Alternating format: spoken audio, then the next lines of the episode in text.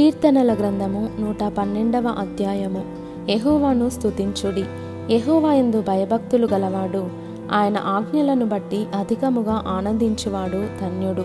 వాని సంతతి వారు భూమి మీద బలవంతులగుదురు.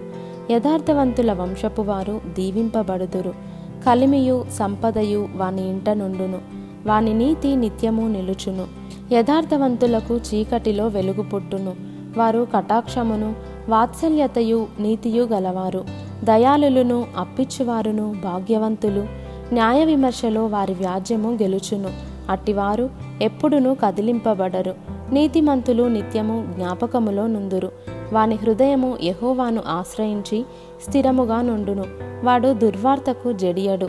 వాని మనస్సు స్థిరముగా నుండును. తన శత్రువుల విషయమైన తన కోరిక నెరవేరు వరకు వాడు భయపడడు.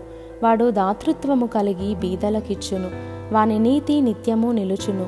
వాని కొమ్ము ఘనత నుండి హెచ్చింపబడును. భక్తిహీనులు దాన్ని చూచి చింతపడుదురు. వారు పండ్లు కొరుకుచు క్షీణించిపోవుదురు. భక్తిహీనుల ఆశ భంగమైపోవును.